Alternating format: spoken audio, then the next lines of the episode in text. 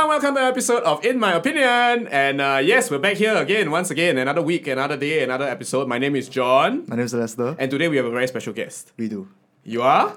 I'm Dr. Andy Ho from Psychology, uh, School of Social Sciences at NTU. Awesome. Okay, so today, right, once once and uh in, in, in a while, okay, we've always been talking about, about major issues, right? But finally today we actually have an expert today to advise us so that we in the event that we are talking uh, nonsense, he'll be here to school us. Okay? so whenever we refer to Prof here, he'll be giving us his experience and also sharing a little bit about uh, some of the actual stuff that goes behind and the things that go inside your head. lah, okay? So we will be exploring a very important topic today. Right, Yes, Alistair? correct. And this topic actually comes from you. Yes, because I mean, I think it's a very relatable topic. So, it- as you guys seen in the thumbnail and probably the the the header of this video is how to be happy. Yes. So it's such a broad topic, but yet there's like, uh, fortunately there's more and more of a science to such a, a subjective topic nowadays. So I think let's start off this entire topic by saying like, first of all, to decide how to be happy, you need to first know what is happiness. For sure. For so, sure. Is there like a specific definition for happiness or more or a better definition? Well, there are many different definition and research on happiness. I mean, um, if you go back to ancient Greek time, people would tell you that happiness is all about pleasure. As Right. much pleasure you have, the more happier you become. Okay. But this is a very simplistic way of thinking, obviously. So, um, a more, I guess, advanced, a more complex way of thinking about happiness is really how you live your life. I think happiness is really integration of different elements of our life. So, there are psychologists and theories out there believing that there's something called happiness set point. So, for example, Happiness set point. set point. Okay. Like S E T. Okay. Yeah, set point. So, accordingly, uh, we are genetically determined, or our personality determines how happy we are. So, this is there's a threshold about how happy we are. Wait, so so you're saying wait, let me get this straight. Okay. So it's very good because this episode we have an actual expert, we have a student and a general layperson. So ba- based on what I understand, so basically your genetics sort of determine the limit of your happiness. Well, is that, is that what you're trying to genetics as well as personality traits, be, which gets developed very early on in life. So if you're a young child and you have a happy, warm home, and that Right, really has a big role to play in your happiness. But that theory only accounts for about maybe 30 to 50% of your happiness. So there are other things that's important too. Um, other things that important could involve environmental factors, such Right, as where you live in. Political factors, is your country safe? Mm. Um, cognitive factors, how you perceive and appraise the situation that you have in your life. And also Okay. relational factors, like the relationship and, uh, and intimacy and, and, and family that you have. So wait, so after okay, so in that case, right, am I am I correct to say that happiness is after all pretty quantitative? Quantitative. Yeah, it seems like seems like there's this set number of criteria. I mean, it, it, it's not an exhaustive list, I believe, but like, but like it seems like it truly is a science. Definitely. There has been a lot of research done in the past 30 to 30 years looking Okay. at what determines happiness and how do we actually define happiness. Yes. Um, a lot of the things I said earlier about environmental factors, political Hmm. factors, and relationship, yes, they are very. Um, they are they're ob- objective in the way that you can measure them. Right, right. But even though you're you can measure them, at the end of the day, it's still how the person perceive them and how the person pers- appraise them. So you you could have, for example, billions of dollars. Right? Okay. Objectively, you should be happy. Yes. But how you how you perceive the worth of that money Right. and how you use that money. Right, right, right. Um, even you could be a billionaire, but you could be miserable too. So your your personality, the way that you look at the world, and your belief system all have a role to play. So basically, basically your your entire happiness determ- is determined by these by your personal interactions with these factors. You can say that, yeah. So there, I mean, there there are things such as. I mean, research have found that a number of things that are very critical. For Right. example, money is actually very important. Right, right, in a right. sense that money provides you with the basic necessity in life, and if you don't have the basic necessity in life, it will be hard for you to be happy at all. Right. So money can bring you happiness to Yes. a certain extent. Right.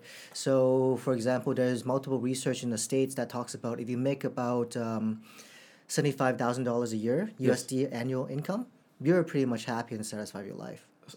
That's like their what they call the average um, average happiness, right? Yeah, the, the of the basic necessity that Right. give you good quality of life. Right? Right. But you may have good quality of life, but you still could be miserable because you don't like your life a whole lot. So what would be what would what would those people be be looking for? You know, I I, I mean usually for for I would say for simpler people, maybe like me, um, if I'm able to have like a good quality of life, right, there is not much that I actively think about, uh, uh, and also because I'm not really at that stage yet, so maybe I don't know the problems. but what are some of these things that people might might be looking for if they have like a a good you know they're in a good place in their life but they're still unhappy. Right. So that that's a good question. Yeah. So you could have everything in the world or everything that you need in the world and you're still feel unhappy. And I think a lot of that dissatisfaction with life is you're not finding your life meaningful, purposeful. Right. Um, there's a group of researcher in uh, in Berkeley, in Harvard, that are doing you know a lot of work on happiness. Yes. And consistently, there are a number of things that they identify that brings us happiness, bring Mm. us joy. One is that we are able to help others. If we're able to help others and see other people happy with our effort and with our support, that type of happiness is much more sustainable than saying buying a new iPhone. Buying Right. a new iPhone is something that can bring you happiness, but it's a very lo- short-term type of happiness because the novelty would be gone very soon, and, and, and it's just you know buying a new clothes, you wear it for three times and then you throw it away. That doesn't bring a lot of happiness Mm. at all. I- i- Is that does that have anything to do to do with the Maslow's hierarchy of needs? In a way, it does. I Right. think there needs to be certain things that we need to satisfy in our everyday everyday life in order for us to feel satisfied. Mm. But being satisfied satisfied doesn't mean we're happy. I could be satisfied with my living condition. I could be satisfied with the food that I have, but I don't necessarily feel happy intrinsically or Right. sustainably. Well, then this feels like something that you chase but you never attain, I mean, doesn't it? I think it depends on what you define as happiness, which is I think the problem with a large amount of society nowadays is Yeah. that they define happiness in the wrong way. Mm. So they define ha- or they think that certain things will get them happiness, but it really doesn't. So it's this basically like affective forecasting. Oh my, I'm gonna butcher a psych topic in front of a psych I, teacher. I, I'm gonna try to understand when So- jargon comes out. affective forecasting is basically you trying to understand how you will feel about a certain event before it happens. So let's say, uh, let's say if you say, I think I'll be happy if I earn five thousand dollars a year, if uh, five thousand dollars a month. If you're earning three, let's say you're earning three thousand, you say Yeah. I'll be happy if I earn five thousand. Yes. But it has been proven that we are terrible at affective forecasting. Mm. We are terrible at understand at understanding how we'll feel when we get When to we a get certain something. point. Mm. Yeah. So So, like if I say um, GPA, I get my I get on the dean's list, I'll be happy. But that is not something that that is not a thought that is actually easily formed by a person. no, they will form it. Right. But once they get there, let's say they do get the Yeah. dean's list, they will not actually feel as happy as they think they do. Oh, It's because we are just terrible at predicting how we'll feel in the future, whether it is happiness or sadness. right. Either way, we are just bad at it. Oh, oh, we, in another sense, we can say that uh, we, we, we predict ourselves to be a lot happier than we actually are. So let's say if you get on the Dini, so if you get on the Dean list, if you get uh, you win the lottery, Yes. you think you're gonna be very happy because of all the money that you have, but at the end of the day, once you got it, you realize, oh, money doesn't, you know, it doesn't change my life a whole lot. Right. It's not just about. I think we can sort of quant, maybe look at it in a different angle. Is a lot of us uh, believe that happiness is having a whole lot of things, a whole lot of the Yes. materialistic good. And if I yeah. have a car, if I have a house, if I have a whatever it is, I, if I have it, I'll be happy. But once you get it, you realize, oh, it's actually not that important, or it is important in a way, but it doesn't bring me happiness. It, it ah okay. So, would you say that the problem with affective forecasting or generally people not being happy is the fact that they define happiness in a very skewed and unsustainable way? You know, I mean, if you look at the the world that we live in right now in the twenty first century, I mean, I'm not your age, but I've been your age, so so. And when I was your age, that there is still internet. I mean, I'm not that old. So um, I mean, look at look at young people like yourself right now. I mean, a lot of us are we're connected. We're much more connected than we used to be 50 years ago. Uh, we have social media, we have Instagram, we have Facebook, whatever it is, and a lot of us want to share our life with people. And the way the reason why we want to share, share our life is not particularly we want to share it, but we want people to see what we have achieved, what we have in our life, and then getting getting the affirmation from people. You know, we post an Instagram post and we wait for people to like it. The more likes that we have, the more happy we become, The more fulfilled we become. Oh damn. But it's a temporary thing, I think. yeah, yeah, yeah. Yeah. It's like if you get a thousand likes in the first, and it's like, so I think he covered this before in class. It's called a Yeah. hedonic treadmill. So, if, if he's wrong, you can just dunk his GPA No, on the spot. No, I'm just kidding. no, yeah, okay. He's gonna be hed- like- hed- hedonic treadmill. I think I mentioned this on the show before. So it's about, my goodness, John. I'm so forgetful. so basically, it's about, um, the f- like Let's see if you can get this right. Oh my goodness. it's a never ending cycle of chasing the next thing. It's like someone dangling a carrot in front of you that's stuck to you, but you're chasing the carrot, but you'll never reach that carrot. So if once you let's say you have earning three thousand dollars a month, Yeah.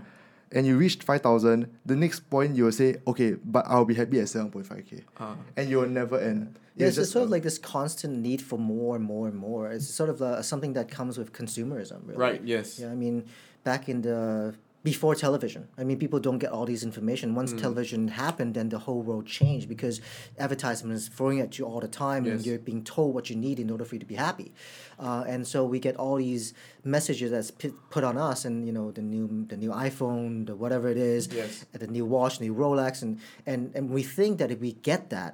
We will be very happy, but after we got it, we realized oh, it's just a piece of material. Yes. it doesn't have any meaning in it. Right. And and therefore if our happiness is based solely on materialistic good or based solely on consumption then it's not something that's sustainable Right. and i think real happiness needs to come from within in the sense that if i want to be truly happy i want to be able to live a life that i want to have i want to be able to, to realize and achieve my dreams and and have a dream Right. and, and to move towards that Right, right, right. and and and also seeing that i play an important role in society in my family in, in my community So so so does does it is it correct to say then that I'll be happy if my satisfaction matches up with my with my desires, like you know they're like the same level. Would I be finally happy? You know. I think in, in other in different terms you could say you could be happier if you if your true self, who you truly Yes. are, and your ideal self, who you want to be, are much more closely aligned with each other. ah.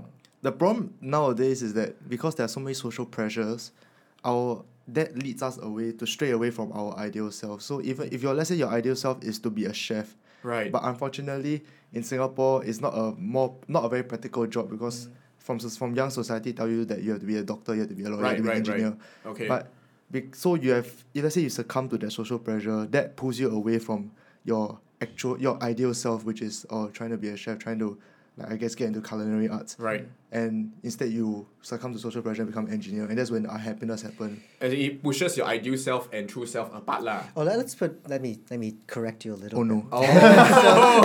Yes, so, please so do. your ideal self could could be could be informed by many things. You Yes. know, you may intrinsically want to be something, Right. uh, or your ideal self is someone told you that you need to be someone. So, for example, as we all grow up, even my parents at my age told me that being a doctor, being a lawyer, being an engineer Right. is something that we need to be. Yes. If you become that, then you would make a good living. Then you'll be life would be happy.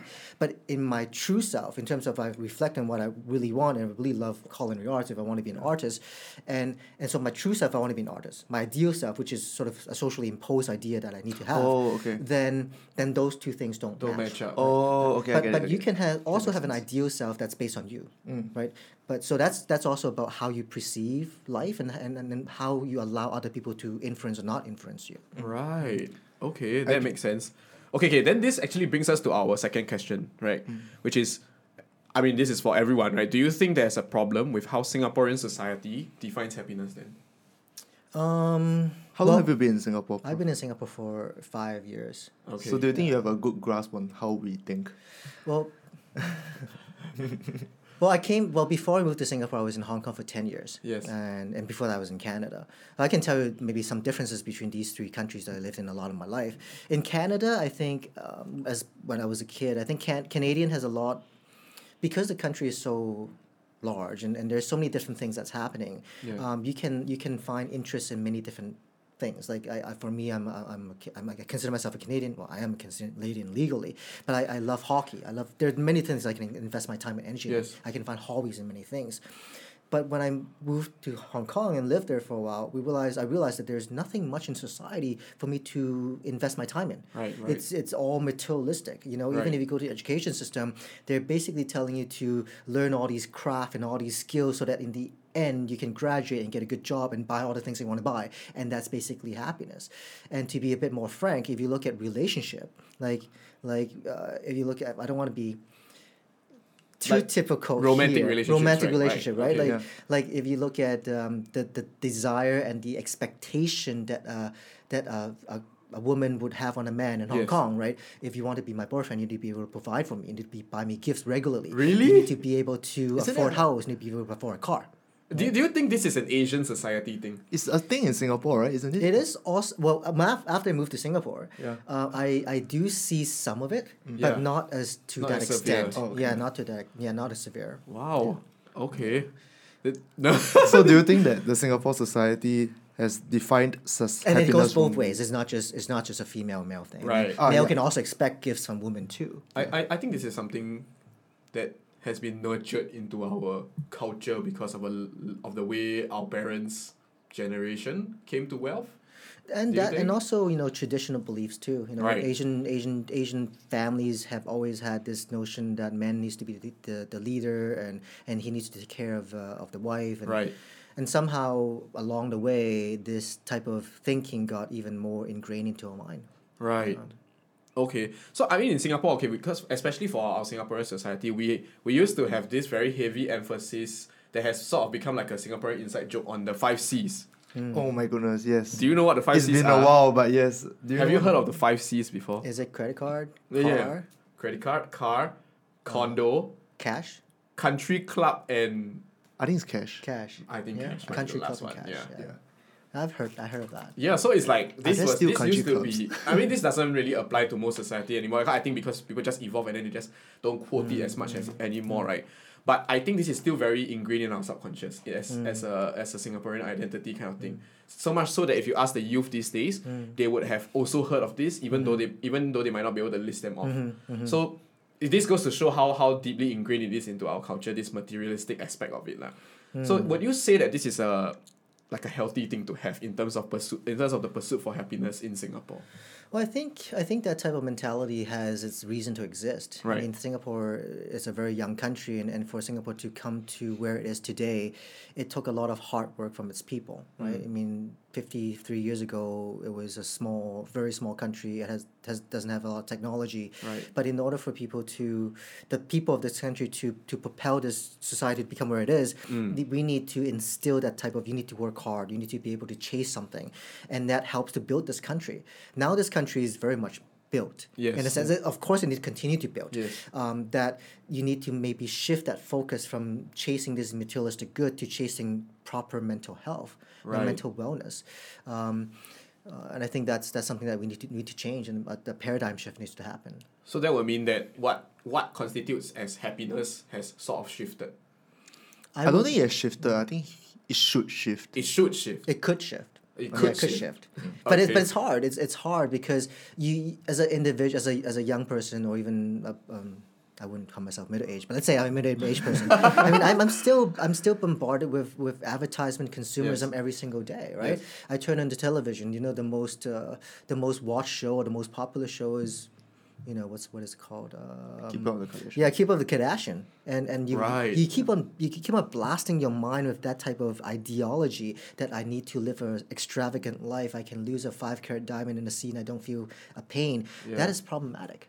You know, this this these type of show, these types of uh, person persona that is being continuously being um, projected into the minds of young people Yes. is, is clearly problematic. Okay, so i- if if let's say in in in media, right, this is the this is the loudest voice, right? Based on your understanding, what do you think will be a a better, how to say, a better representation of the end state? You know, what what what will be, what will what will what should ideally appear on media to encourage people to think think less problematically, I guess. Well, I think there is no way of getting out of consumerism. It's Yes. just the way that it is right now, in, at least in the foreseeable future. Right. But there are other messages that we can we can put into the media for young people to learn. I think Mm. there's many things that this country has been doing quite well. I mean, I've only been here for five years, but I see a lot of good initiatives such as the kindness movement. Right. Um, such as you know, you go to the theater and before the movie starts, you have all these different commercials. Even even corporate uh, organization are using the themes of uh, kindness, using the themes of family, Family. Uh, to to to sell the product, which I think is fine. But they they're also showing us a side of corporate social responsibility. That Oh. they while they're selling the product, they're also infusing some very important values and belief system into into their mind. Ah, so do you think that's like the next stage in the evolution of advertising? That is like, like the ideal evolutionary stage. And I think there there's no choice for them. I think Right. I think given the fact that Singaporean Singapore has matured as a country, that young people like yourself are not just simply looking at oh I need to make money, but actually make meaning in my life. Yes. That is just the trend to go. And and for you know companies, corporation to succeed, they need to they need to you know be able to go into To the read same the room, I guess. To read the room. yes to read the room and, and to be able to to understand what the needs and the aspiration of young people are and move along that direction Right. I think this brings us nicely into the third topic, which third question for this last for this first topic, which Right. is what are some practical steps that I think we as normal Singaporeans can take to improve our happiness mm, that's that's a on a daily question. basis. Yeah. Um, as I said before, I think being able to help another person, um, infusing or practicing more kindness and compassion in life is, could definitely help. Because as I said, sustainable happiness is something that you it comes from within you, and and if you see that you you you are someone who who can change this world, you can play a part to make this world a better place, and helping even doing a smallest kind act, that would be wonderful. Right. Another thing that I can we can do is is to have much greater gratitude in our life. Okay. You know, instead of chasing the next new item, be grateful for what you already have. Be more mindful in terms of how we live a life. I mean, um, I'm a you know I'm a, a positive psychology professor, but I also do a lot of mindfulness practice. Right. You know, mindfulness it's often get misunderstood. Right. It's all sort of like a religious practice, but it's actually okay. It originated from different types of religion, but now in the twenty first century, we talk about mindfulness as being fully present of what you're doing. Right. So that means that if I'm talking to you, I'm really enjoying this conversation. Yes. My mind is not somewhere else. That's where a lot of unhappiness comes from. Is that you're not fully enjoying what you're doing. So like like distractions from what you're doing presently. distraction as well as worries and concern about worries about the future I'm, I have regrets about the past and therefore i'm here but i'm not really here yeah my mind is Ah. wandering somewhere else and that can have a detrimental impact on your wellness and your happiness. Right, right. yeah. And I mean, this you can look at this using this practice of mindfulness. So mindfulness basically is the idea that I can be fully here, aware and present, and not to be non-judgmental, right? Just to accept things as they are. Right. So if I can, let's say, if I want to live mindfully, I can infuse this practice into my everyday living. So let's say the next time I have a meal, instead of looking through my phone and looking through how many people have my like my Instagram page, Right. actually pay attention to the food that you're eating. You know, taste it, chew it more, and actually, you know, while you're eating it, think about where this food came from. Yeah, that Oh. type of appreciation and gratitude Right. can make you know can be much more sustainable than getting hundred likes or thousand likes on our Instagram. Right. So it's like it, like like actually being present in the little things. Like for example, on my daily commute, Yes. I actually just pay attention to what's happening on the daily mm-hmm. commute. If you walk from one point A to point B, I mean, Singapore is known as a garden state, isn't Yes. it? There's so much nature. Why can't we enjoy nature?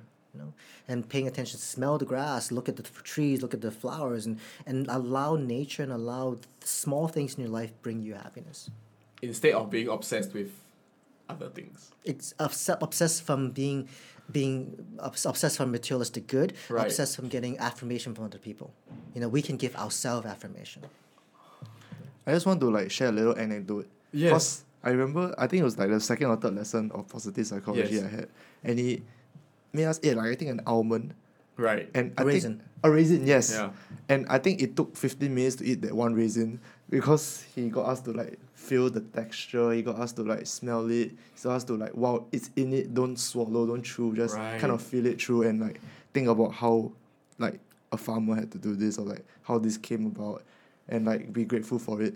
So I think maybe not very practical for like every if every meal you're doing that, but I think if you like infuse that a little bit into every meal, I kind of just like really appreciate the Actually, if I spend like, okay, maybe I don't need to purposely go through the full process, but if I spend an extra 10, 10 15 minutes to each meal or Yeah. to each mm. activity that I do, to just to be mindful a little bit, right? Mm. It will actually help me understand that activity a little bit better and to help me like realize other aspects of the thing that I'm doing. And appreciate the, the thing that Yeah. you have better. Right? This is actually incredibly enlightening. I'm like, wow. I'm so shocked because like okay maybe because I heard this before. I look at No, your I'm- face I'm and it's really giving me pure it's- joy. No, it's, it's, it's, it's something that I never realized is actually extremely simple and actionable for everyone. Mm-hmm. But people just, people just, I would say, by the by the process of living, somehow have just neglected and forgotten about it. Yeah, for sure. And and I mean, simply, I mean, think about each meal that we eat with our family. Like Right. I, I'm I'm married, so I, I have dinner with my wife at home, Yes. and sometimes we'd have really good conversation over a Yes. meal. We would just eat quietly and just enjoy the food. And but I, I also catch myself and the, both of us also looking at our phone and, and eating. Yes. And and that's it, it just takes discipline for us to to to live our life in a, in a in small different ways Yes. that we can enjoy the things that we're actually doing. Another example would be, you know, the next time you talk to your loved one, your boyfriend, your girlfriend, are you actually talking to them? Are you actually listening to them? Or you just, you know, left ear in and right ear out? You know?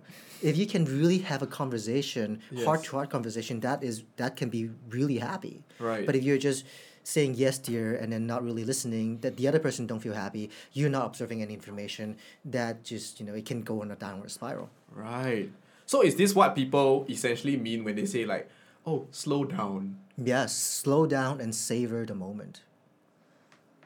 I think a lot of people feel like if they're unhappy with their life is because of a large problem. Like they don't have like let's say they're not in a relationship, then they think Right. that or the reason I'm not happy is because I'm not in a relationship or got reason I'm not happy because I'm not famous, or I'm not rich. But like it's quite cool that even such a small small thing like being mindful or uh, just being grateful, it sounds so the like it sounds so common sensical. Yeah. And it sounds so simple that to the point where people don't believe that it will actually bring you happiness. But I think a large part of happiness is that, and I think people just need to understand that if you're not happy, um, it's probably not the large things. That is It- true. It can help a lot by just doing these small small things. Yeah, another tip that you can do, this has been scientifically proven, is that we can keep a gratitude journal. So every day you write about one thing or two things that made you grateful. It can be small things like someone opened the door for you. Right. It could be uh, you know someone saying thank you or praise your like your hair or whatever it is. And if we do this practice long enough, um, we would have a stronger tendency to pay attention to what we have and being more grateful, and that gratefulness can lead to happiness. Wow. Okay, thank you so much. Actually, this, this is a really enlightening episode. And like personally for me, right, if I took away nothing else, I would say that the first step to doing something actionable to improving my happiness would be to be to be grateful. Yeah. And be aware of what you're doing. Yeah, to be aware and to be grateful. So right, you see all those blog posts and all those Instagram posts, people tell you to slow down. Uh, it's not a lie, okay, it's real. It's just that you all don't know how to do it in actionable small steps. So here we are, we have taught you how to do that. Yes. And this would be our first ep- our first episode with Prof. Yes, it'll be one out of the three series, so it's a quite a long series. It'll be going out in the next two weeks. Yeah. So look forward to the next week's episode, Mhm. and we'll see you then. Yeah, thank you so much for joining us. Once again, my name is John. My name is Lester. And I'm Andy. Okay, see you next time.